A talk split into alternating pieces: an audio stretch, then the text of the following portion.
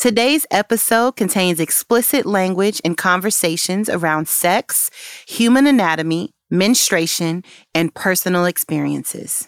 We advise that you don't listen to this in the company of little ones or anyone who may be uncomfortable with these topics. Hey, sugars, come on in and take a seat. You're listening to The Honey Potluck, a podcast about sex, health, and thriving.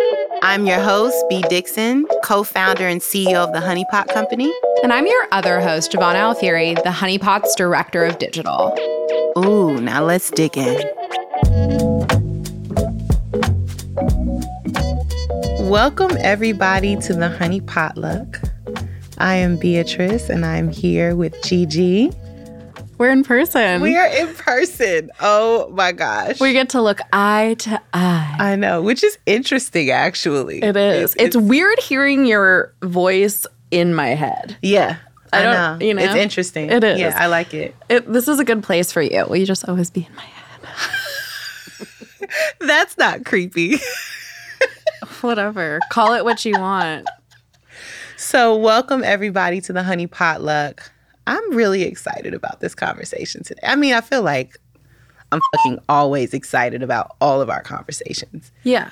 That's an intro you use often, but it's good because we we are so excited that we get to talk about vaginas, pleasure, exactly, sex. exactly, exactly.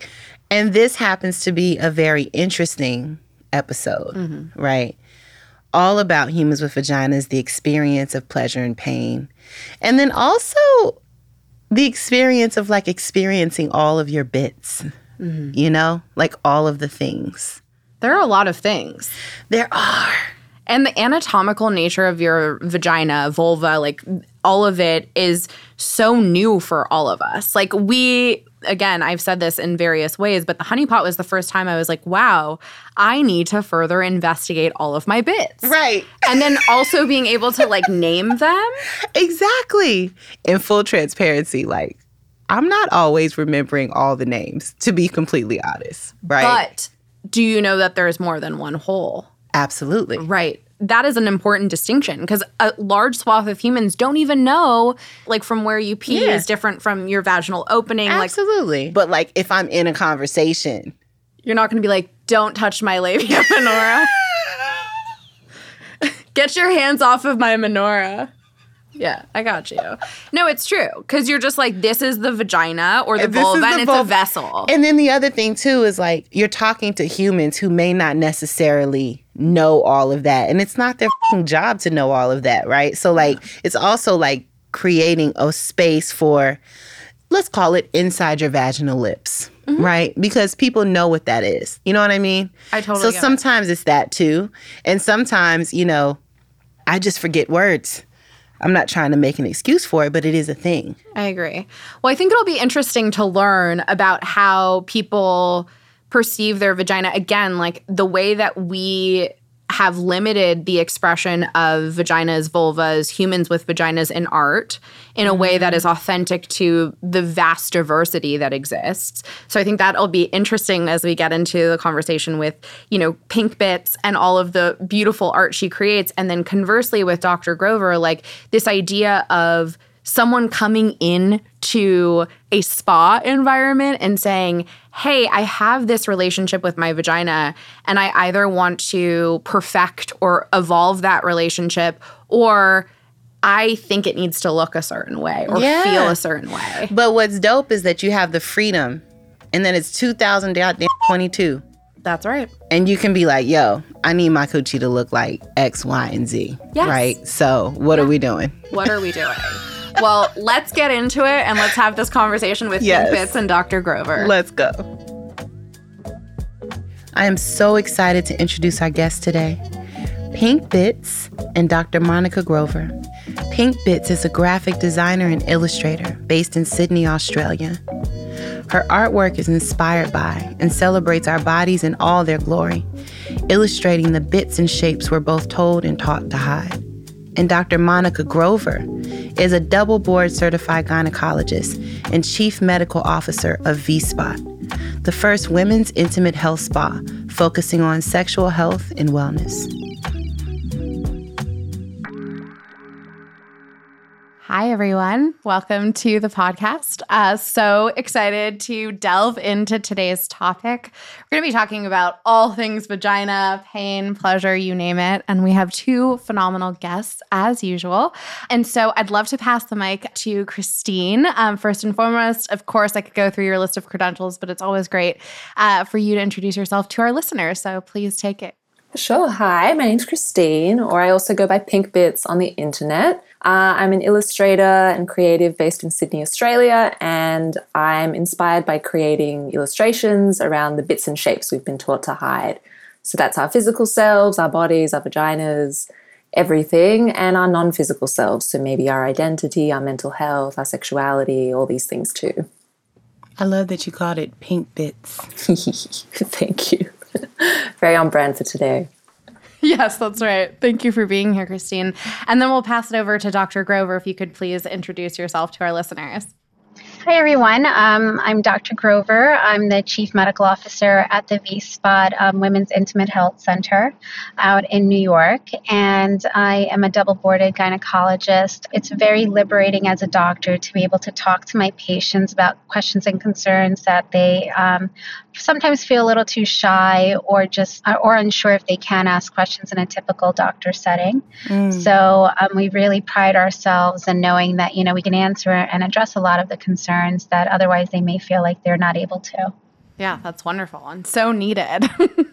so, Dr. Grover, what do you think is at the root of humans not thinking that they can ask their doctor a question? because like that is the absolute person that you should be asking a question yeah i think that's a very profound question with um, and it's very multi-variable um, well first i think just culturally i mean maybe as human beings we're not encouraged to even discuss our sexuality to a certain extent mm. i think it's very cultural as well and then there's some there's a level of shyness but from both parties between a patient and a doctor to see if like if patient's shy about asking a question sometimes doctors are a little shy about wondering if they are able to ask the question if the patient's not addressing it. Mm. it's not like we're we're limiting our patients from asking us these questions. You know when they come in we don't say okay you can only address certain things but not other things. Like that's never the case. But i think there's just a societal norm that you know maybe we're not encouraged to ask these questions. I think maybe more so recently probably even because of an involvement of the me too movement um, women are now finding more power and like more um, strength in understanding their sexuality and wanting to address it so I think that's one component. And to be completely honest with you, like I don't know how you feel about this, Christine, in Australia, being that it's a different type of healthcare system there. But here in America, doctors don't want to go into medicine wanting to only practice and see patients for 15 minutes. Mm-hmm. Um, we're kind of forced to do that because healthcare in this country is so broken.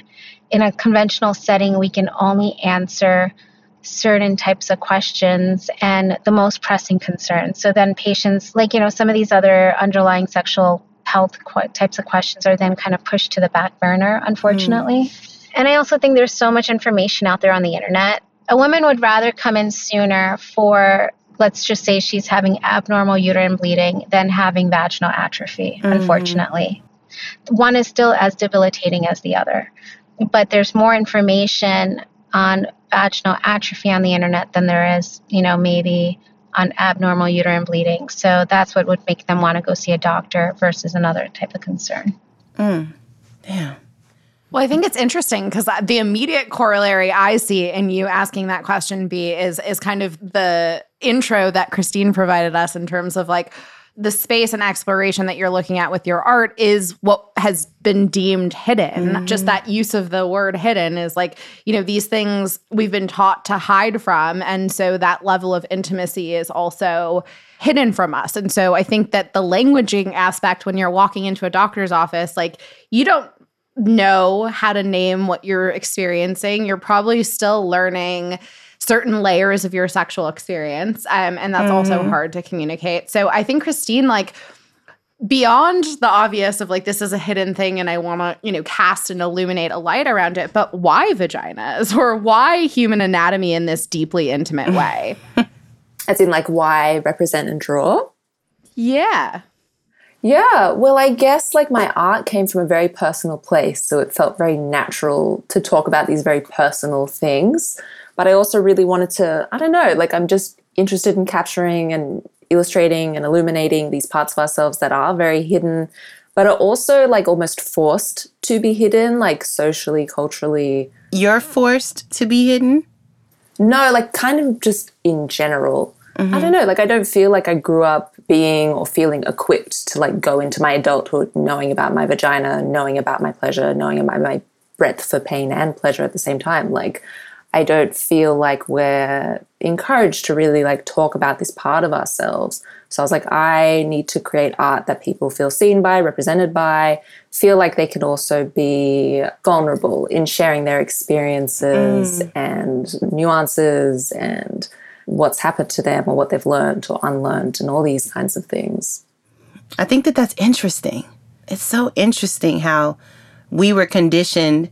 You live in Australia, we live in the states. We're still having the same conversation. Plain and simple, it's it's like a Christian heteronormative kind of approach where it's like this is how you learn about bodies and sex. Yeah. and that is all we're going to teach you. Because if you learn more, oh my God, you're going to be so empowered to do God knows what. Um, I think that that's mm-hmm. you know it is it is a power play in a lot of ways, and I think that that also you know inflicts pain and also makes the road to discovering pleasure quite long and arduous because mm-hmm. I think it's very hard to put labels on a certain kind of pain or this general mm-hmm. notion of being in your body, right? Like that is very esoteric in essence. Um, and I don't think everyone is able to articulate that. So I would love to hear a bit more about like how you guide someone on their journey when they're meeting with you to understand like what kind of problem is at hand or how to empower them from that point forward to come to you in, in kind of a more direct way. Yeah, absolutely. I mean, I guess um, you know, I, have become kind of spoiled by being at the V Spot because the whole mission is to empower women to mm-hmm. speak about this. So, being that um, they actually find us to talk about these things, it's not like we have to grasp it from them when they come in. I mean, they're coming in to speak about their vaginal dryness, their vaginal pain, their diminished orgasms, their diminished libido. It makes it very easy for me to open up this conversation. The most the most intriguing thing to me though is like I often ask them, okay, I know you've been dealing with this for quite some time, but what actually motivated you to come in today? Mm. And um, you know, the responses are very interesting. Um, like, why are they finally coming in? And and some of them are like, I've just I've reached my threshold, I've reached my endpoint. Mm of not feeling um, pleasure anymore or just feeling so uncomfortable or in such pain or you know i don't want my partner to feel like it's them. It's it's not even me as much as it's like my own body kind of turning against me. Mm.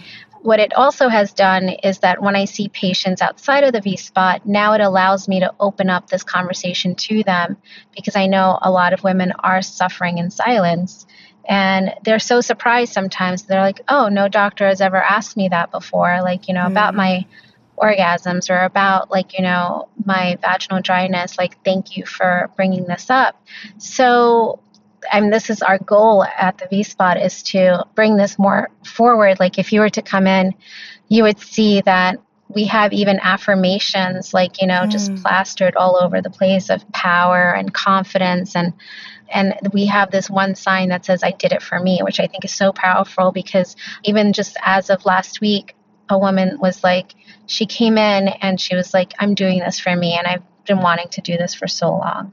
So, um, it really is a luxury for me as a doctor to be at a place like that where the conversation is is already from the very beginning where we're able to address the concern and the tabooness of everything as well what's interesting is like so much of the experience that we have with our vagina should be associated with pleasure. And when that pleasure starts to to fade or is you know scientifically or medically not achievable it, it is a point of concern right? Mm-hmm. and so like you know not acceptable for most humans. And so you know how do you explore that conversation of pleasure um, dr grover? And i actually also want to pass that to you christine as well because i think you know, as an artist, showing pleasure can also be sometimes interpreted as vulgarity or, you know, something so mm-hmm. offensive or what have you. But I would love to hear from each of you kind of, you know, how you talk or address pleasure and, and what it means to you on your kind of independent journeys as well. So I guess like pleasure in art, like it's one of my favorite things to draw. It looks so different for everyone. It's exciting, it's liberating to draw and also to see, to see art representing that. But I find like sharing that kind of art, sharing pleasureful art on social media particularly, which is where most of my community finds and sees my work and I think is one of the most important places for art to be seen because it's so regularly accessible. I don't know, it's like also grappling with, I don't know, algorithms, community guidelines, blah, blah, blah. And it's just perceived sometimes as like vulgar, this is horrible, this shouldn't be seen, this shouldn't be depicted. But then also we run into the risk of a lot of artists. Are those that, comments that people are saying to you? Oh, it depends. It depends. So it's platform based but then also like from users, it depends who stumbles across my art. A lot of my community, I'm fortunate enough that they've been following me from the jump, so they kind of know what mm. my perception is and where I'm coming from in my art. But then sometimes someone will come across my art and they're unfamiliar, and so sometimes you'll get comments like, "Oh, this is vulgar. This this is horrible. I need to report this artwork." Sometimes artwork will be taken down and then things like that then go into the algorithm and then it's kind of i don't know a lot of artists run the risk of their accounts being deleted shadow banned wow. removed without cause like just primarily for depicting pleasure particularly of women experiencing pleasure and it's just kind of i don't know it's just quite illuminating and shows like a larger societal problem and perception problem and i guess openness about pleasure being a problem you know what's interesting to me too is the the the obvious link between pleasure and mental health which is whether mm-hmm. it's the mm-hmm. actual act of having an orgasm or the relationship with knowing what you like and what you don't like that's a sense of kind of security and so christine i'm going to start kind of with you and i know that this is of huge importance to you is is creating that obvious link between being in one's body and their mental health and kind of that journey of empowerment. So, uh, I would love for you to kind of speak to how you're crafting that and that what what that relationship actually means to you as a human. Yeah, I don't know. It just feels very important to kind of like feel within your body, feel present. I think at the moment it's quite interesting because it's I don't know. I feel like across the board, we're exhausted, we're tired. A lot of us are dissociating constantly to kind of mm-hmm. cope. So I think like the notion of like pleasure and mental health is quite interesting because it's like, I don't know, connecting with our physical selves just offers such a moment of, I don't know, connection, presentness, feeling like we're back in ourselves and just like provides so much to our like sense of like, not humanity, that sounds a bit much, but like, a sense of, I don't know, knowing who we are, feeling at one with ourselves almost. I think it's really easy to kind of breeze mm. through our days and not really be conscious or present, which impacts our mental health big time, massively. But then, even in like senses of like mental illness, like it can really exacerbate how devastating that can be as well. But yeah, so it's it's very important to be kind of, I guess, physically connected. And I guess like if you're in a moment or a space or have a condition where like you can't physically connect with yourself, it would just impact so much, surely. Right. And I think that that's like a, a pretty natural handoff, if you will, Christine, to Dr. Grover and her work. And in terms of this idea of, you know, coming to a doctor and saying, I'm totally disassociated from my vagina. I'm totally disassociated from my body.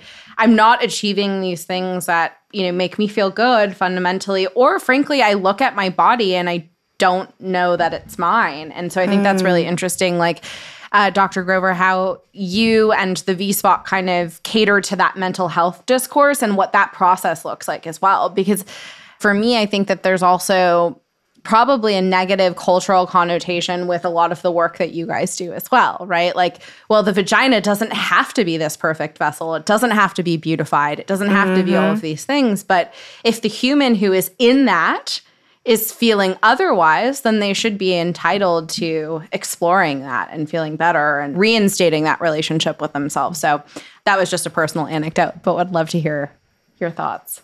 Yeah, I mean, it's amazing because there is such a psychosomatic connection, you know, that we always try to address. Like, it's what came first, really, the in this situation. Like, did the feeling of just like you know feelings of, of depression or anxiety or just down or life experiences has that catapulted towards some of these symptoms and sometimes it is like i mean we've had women that had underwent genital mutilation in mm. you know and then we've had women that were raped and they come and they have such a disassociation with feeling that pleasure and all they do is feel pain and mm. some of them feel like they're forced to pretend to feel pleasure to please their spouses um, we had another patient that was raised in such a strict household and and I was actually able to relate to her a lot and she got married and in this situation um, you know she hasn't been able to bond with her husband mm. because she's still feeling that familial shame and then what what ends up happening is that okay physiologically like once you feel whatever it is that you're feeling mentally your pelvic floor muscles are tensing up your you're not going to feel so like lubricated. So now that's causing vaginal dryness. And now that's creating like this loop mechanism that's signaling back to your brain, like, this is painful. I don't mm-hmm. want to do this. So the other reverse part of that is when you start to feel because you know of the vaginal dryness due to your hormonal fluctuations or the diminished orgasms now that's coming first and now that's signaling to your brain that this is painful. So now you don't want to do it again and that's causing further types of mental health anguish as well. So we always try to address that because i think that's really important. Um, also like being that hormones are such key players in women when they come in. We also treat hormones, and it's life changing for a lot of them because if you have diminished testosterone, you're going to have diminished libido, you're going to have diminished mm-hmm. orgasms, and that's going to lead to vaginal discomfort and also because of the estrogen. So, why not also help with the root cause of issues as well? And for some of them, it's a complete turnaround with their mental outlook afterwards because now they're getting the replacements, but then they're also getting the technology that they need in conjunction with that. Now, that positive outlook. So sometimes it's nice to kind of see that switch as well. Well, since we're here, should we talk about pain? yes. I think we're going down the pain route very very organically, which is great. I mean, I think we we have an understanding of, you know, what pleasure is and and some of the nuances of that. I think that the pain is really the kind of hidden element, right? Because mm-hmm. it, it, it mm-hmm. sort of pairs quite nicely with the relationship we already have with our vagina, which is sometimes shame, sometimes I don't know, you know, like we've said multiple times, can't quite name it, etc. But it's becoming more common that, you know, PMS is painful and then the lived experiences post menstruation are equally as painful or you know childbirth and all of that stuff. But I, dr grover i don't know if you could potentially cast a light on more of the maybe some of the scientific or experiences that people come to you with that are that are pain. And and and so we can teach our listeners a bit more about that as well. Yeah absolutely. So i, I guess we can even start from like postpartum and then i can walk you guys through postmenopausal. But even postpartum sometimes women when um, they have vaginal tearing during labor that tearing doesn't heal properly. Mm-hmm. So even if they feel like they it has during intercourse, it'll start to tear again. So that's definitely um, a type of pain that they're experiencing. And then that can also be a sign of diminished estrogen. Another type of pain is a condition called lichen sclerosus, which is very debilitating. It's really around the vulva and upon the opening the cells they're indistinguishable. They kind of like blend in together and then can cause like this like scarry type of tissue like very thick and it just doesn't expand anymore. Mm. and it can become very itchy. And basically then the opening can even become smaller or the clitoris confused with the vulva. It's such a plethora of conditions and then the fancy terminology of vaginal atrophy. So um, which is that is vaginal dryness due to lack of lubrication um, because the cells are not able to create lubrication anymore. There's not that much collagen left over. There's not that much estrogen. And also, if they're having diminished orgasms, then that's also not going to create enough lubrication. So, it's really a constellation of so many different mm. things mm. that can lead to the pain. And then I guess Christine on your end like when you're thinking about speaking to things as let's call them ordinary as PMS to, you know, all all the way to something like Dr. Grover noted, um, i.e., you know, dryness. Like how are you kind of illustrating those lived experiences? Yeah, well, it really kind of varies. I did this illustration somewhat recently where it was basically depicting, I guess, our experiences pre and during periods. Uh, so PMS and just like general period pain. And it was just like, I put like a bunch of arrows off a person that was kind of like clutching their stomach mm. um, with a few experiences that I had and had heard. And then in the comments, I kind of like invited everyone to be like, okay, well, like, what else could we add to this? What else would you point an arrow to? And the comments like flooded through, and there was just like so many experiences. And it's almost like overwhelming, like how much like we don't learn about a bunch of these things, but then also like how much there is to be represented, I guess, in our art, our education, just our access to such information. But yeah, it really kind of depends. Sometimes it's like a light-hearted illustration of someone in bed with like maybe water, painkillers, XYZ. Sometimes it's a bit more nuanced and tries to capture what the pain looks like or feels like and is more of an emotional drawing. Um, sometimes it's humorous and just kind of makes fun of just how wild our experience can sometimes be um, living with PMS or menstruating and all these kinds of things. Awesome. All right. Well, we're going to be wrapping up here. Um, I think that for, you know, kind of a closing conversation, it would be awesome to just round this out by, you know, you know, what do we think are some of the kind of practical ways that we can learn to embrace our vagina, embrace the pain and pleasure, and, and find the ways to actively communicate what we're experiencing? So I'd love each of your thoughts on that question. And I want to add to it without shame, because all of these things are normal. I think if when you were asking me that question, the first thing that came to my mind were the affirmations that we have at our at the V spot and and they just are so meaningful like with empower and confidence. And like i just feel like as women we're worth so much more than what societal nor- norms are telling us about how we should feel. You know we should take ownership. And i wouldn't ever want a patient to feel like when they are experiencing something that's debilitating or concerning that they're not able to ask their doctor their doctor wants them to ask them that. Mm-hmm. And at the end of the day, that's just what we want to do. We want to help. So this is definitely part of like that that spectrum of wanting to help. And I think the more that patients feel comfortable asking and the more doctors feel comfortable asking and educating, then you know, maybe in another five to 10 years, there's going to be, we won't even be having to have this conversation as to mm why is it that they're not asking these questions? Because now it'll just be part of an, a conversation. It'll be just become a part of a normal typical conversation when you're going to see your doctor. Hmm. i guess to that in like a in the lens of what i do i guess like yeah like unlearning shame is a huge part of kind of existing with our vaginas and kind of feeling empowered through them. Um, i guess things started to shift for me when I started being more conscious and present of the environments I was in, particularly in digital spaces. I think following and absorbing education and absorbing writings and I guess speakings from people you admire, respect, and who hold like these positive, but also not necessarily even positive, just like honest but empowering I guess, messages around our bodies and ourselves and our experiences can be so life changing. And I feel like really sets you on the road of unlearning and questioning and questioning that shame that might have been really deeply embedded that maybe you didn't even realize was there after all this time. But yeah, I think being conscious of where you are and then also mm. inviting more like art and representation into your space, but then also into your subconscious by ingesting art and all of these creative practices. It can actually really do a lot in the background. Um, but yeah, but unlearning number one. Unlearning is number one. Yeah, I agree. Awesome. Well, it's been such a pleasure. We're really grateful for both of your time and thank you for joining us today. Oh, thank you so much. This was really lovely.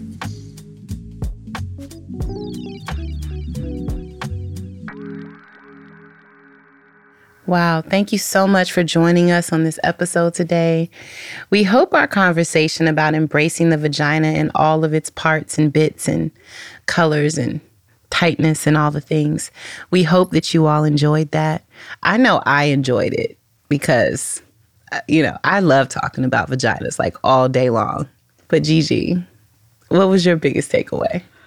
Oh, I also like talking about vaginas. I also think that it's become sort of a tactic for me to suss out people. Like, if I say the word vagina, will it make you uncomfortable? If it does, piss off. Right. That's kind of where I'm at in life. I like but it.